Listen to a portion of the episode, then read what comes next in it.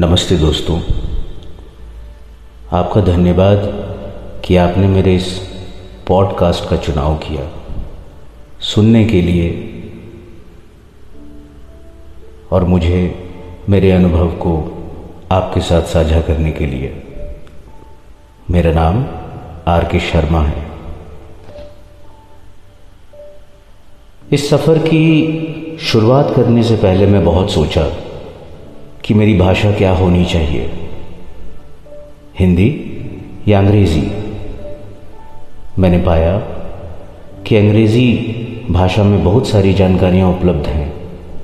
ऐसा नहीं कि हिंदी में नहीं है, हैं, लेकिन बहुत कम है। भारत में ज़्यादा से ज़्यादा 10 से 12 प्रतिशत लोग अंग्रेज़ी बोलते हैं और अधिकांश लोग हिंदी या फिर अपनी क्षेत्रीय भाषा में बोलते हैं। इसलिए आप सबसे पहले अपने मन से यह वहम निकाल दें कि अगर आपको अंग्रेज़ी भाषा नहीं आती तो आपको हमारे भारत देश में कभी भी किसी तरह की परेशानी का सामना करना पड़ेगा। दुनिया के बड़े देश, रशिया, चाइना, जापान इत्यादि जो देश हैं अपनी भाषा बोलते हैं और उसमें अपना अभिमान महसूस करते हैं। आज भारत की गिनती भी बड़े देशों में होती है और हम भी अत्यधिक प्रगतिशील हैं। इसलिए मेरा निवेदन है कि सभी को हिंदी का सम्मान करना चाहिए। चलिए। यह तो ही हिंदी की बात और अपने भाषा के सम्मान की बात। अब चंद बातें करते हैं करियर के बारे में।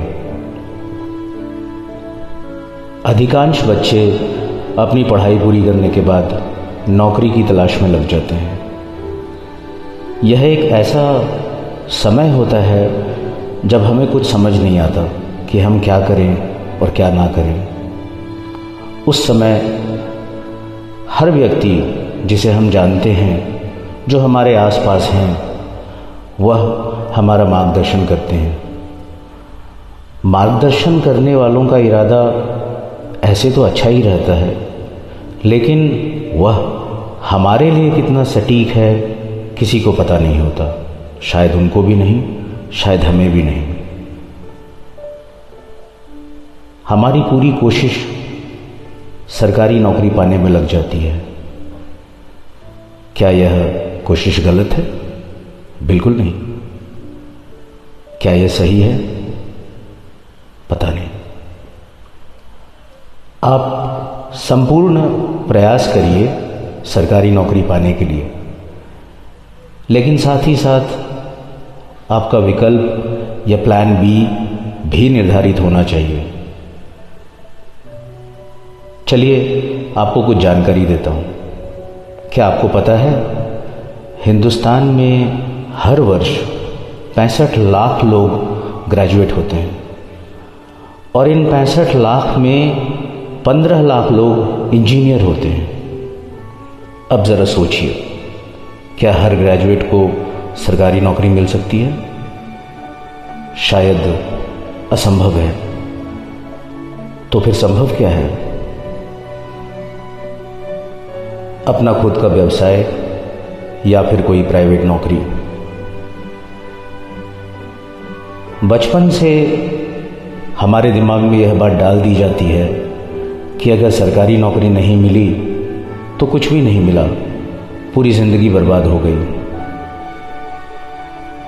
हम कोशिश ही कर सकते हैं सरकारी नौकरी पाने के लिए। नहीं मिली तो क्या करें? ज़िंदगी भर रोते या फिर अफसोस करते तो नहीं बैठ सकते? दोस्तों, मैं भी कभी एक ऐसे ही मोड़ पर खड़ा था और समझ सकता हूँ कि सामाजिक और पारिवारिक दबाव क्या होता है। इस श्रृंखला के अगले भाग में मैं आपसे और भी बातें करूँगा। और आपका मार्गदर्शन करने की पूरी कोशिश करूँगा। आशा करता हूँ कि गतिविधि की यह पृष्ठभूमि और पहला भाग आपको पसंद आया होगा। आपका बहुत धन्यवाद।